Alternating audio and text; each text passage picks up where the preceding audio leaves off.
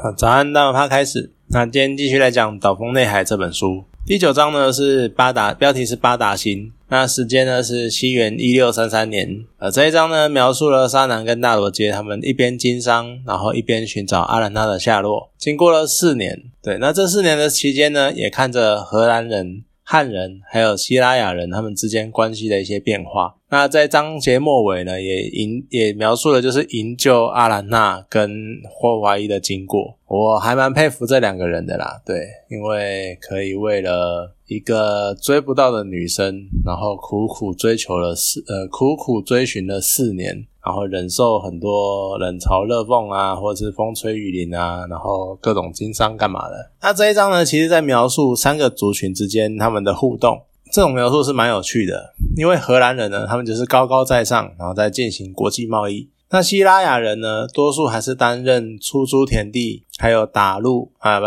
打猎、剥鹿皮，然后做买卖的那种角色。可是呢，在中间。做贸易中介的汉人，他们一直在玩两面手法。他们利用走私跟黑市，然后不断的赚取高额利润，然后壮大汉人自己的实力。就是他们报希腊雅人一个，跟希腊雅人说一个价格，可是报荷兰人另外一个价格，然后偷偷赚取价差这样子。那沙南跟大罗街他们其实经商的目的呢，是想要忠实的反映市场价格。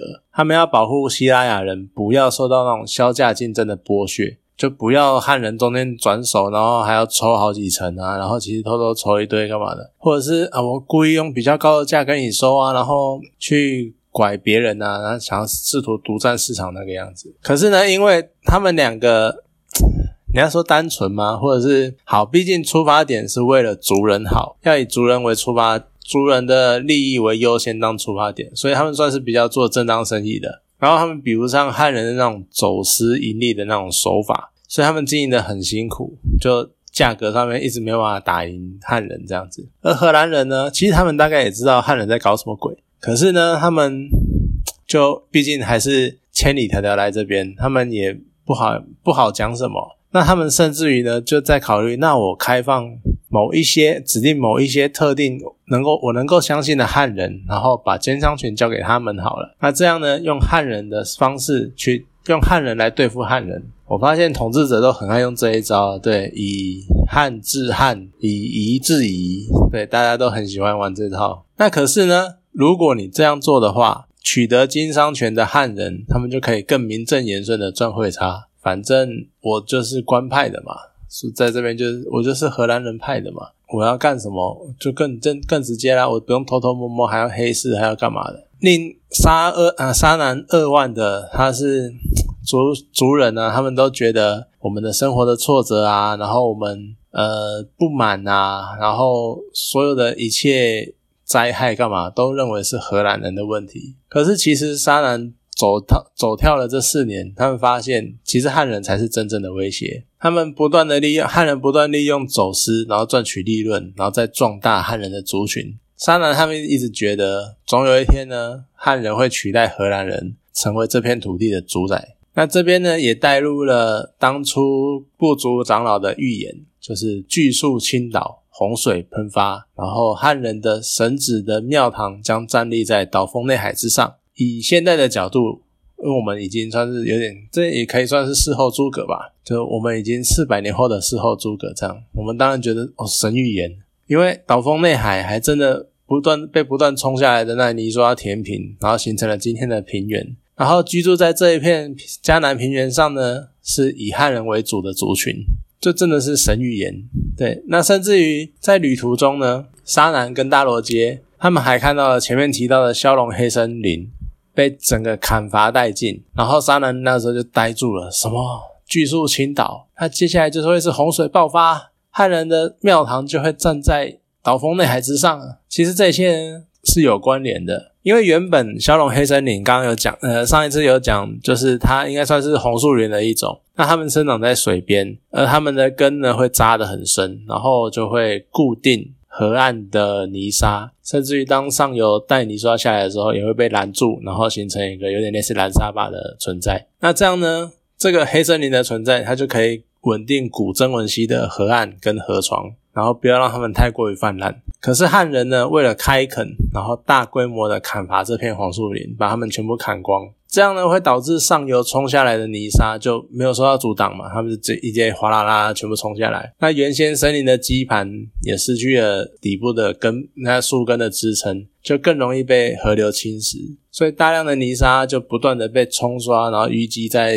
西湖，在岛峰内海里。所以经过两百多年，这西湖就被填平了，然后形成今天的江南平原。那在填平的西湖，而这一章的后段呢？因为这一边讲的是八达星，八达星其实它前面有讲过，它是希拉雅人的一个很重要的仪式，在祭典或者在有什么要分出高下的事情的时候，就会找两个，就会找人出来赛跑，然后赛跑的过程看谁跑赢了，在诸神的见证之下，跑赢的人就能够决定，就享有决定权就对了。那这边也是比较书里面比较奇幻的部分之一，因为。想当然就是沙男会代表出来代表，因为他要营营救阿兰娜。那另外一边呢，部族也派出了他们最最强的跑者，然后两个人开始跑。可是呢，诶就很奇妙，你也不知道到底是主场优势呢，还是沙男他就是可能就比年纪比较大吧，因为他其实也是二十几快三十，他慢慢的离开了运动员的黄金年龄。反正呢，他就觉得好像有什么力量在牵扯他，力量在拉扯他什么。他以为是骁龙族的神灵在阻碍他，不要让他获得胜利。这算是比较奇幻的部分。可是我觉得，啊，你就其实就是你老了，对你跑不动了，你跑不动，年轻小伙子就这样。好，那这是第九章，接下来呢是第十章，大难来临，时间呢是一六三五年。这一章描述了麻豆社之役它的经过。麻豆社之役呢，是荷兰人来台之后的一个大规模的镇压行动，然后它迫使麻豆社跟荷兰签订了麻豆协约，那进一步强化了荷兰人在台湾的统治权。那其实书里面的，这个章节它稍微切换了一下时间点，因为为了搭配书的时间进程。事实上呢，麻豆社它曾经有一次大规模的出草，那发生在一六二九年。麻豆社的希拉雅人他们杀了六十二个荷兰士兵，可是当时荷兰人因为刚来没多久，没几年，那根根基未定，他们城堡要盖还没盖好。然后，而且其他各地有很多零星的一些事件，比如说，好，可能你这边贸易有问题啊，啊，你那边又有也有人被袭击啊，然后可能背后汉人作乱啊什么的，各式各样的小小事小事件。所以等到直到六年后，荷兰人呢，他们比较稳定了，脚步踩稳了，他们才有空采取报复行动。那根据史书的记载呢，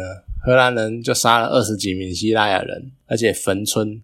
把麻豆社直接全部烧光之后呢，残存的麻豆人他们要跟荷兰人求和，就签下了麻豆协约。其实基本上就是完全臣服在荷兰人的麾下，然后把所有统治的土地统统交给荷兰人，他们不要产权的，不要干嘛的。那这个章节里面其实也说明了一些为什么会产生这一次暴动。西拉雅人会对荷兰人不满，其实不只是因为荷兰人对他们的剥削，还加上就是由于外来人种的移入，那带来了很多对外地来讲已经免疫，但是对没有经历过传染病的当地人来说是很致命的传染病。没有这些感染过这些的疾病的西拉雅人，他们遭受到这种严重致病致命的传染病的袭击。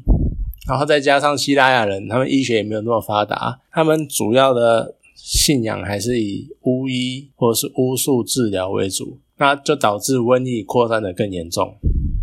那这也连带造成了对于那种传统信仰的动摇。他们认为呢，是因为荷兰人亵渎了他们的公械跟圣地，那造成神明不爽、愤怒，降罪在他们身上。所以希腊雅人觉得呢，他们要。出草献祭荷兰人的头，才能够平息神明的怒火，才会导致这一次麻豆社的大规模出草。而在书里面呢，沙男他知道他的族人是不可能打得赢荷兰人的，可是他也来不及阻止好兄弟加踏率领的出草行动。而在这个章节呢，其实也提到希腊人开始沉迷于打蜡书，也就是酒。我觉得这一部分是还蛮微妙的啊，因为在书一开始的祭典里面就有提到希腊人就是会喝酒，所以他们其实很早以前就开始会喝酒了。可是看起来之前好像那也是活得开开心心、快快乐乐的，没有什么很大的问题。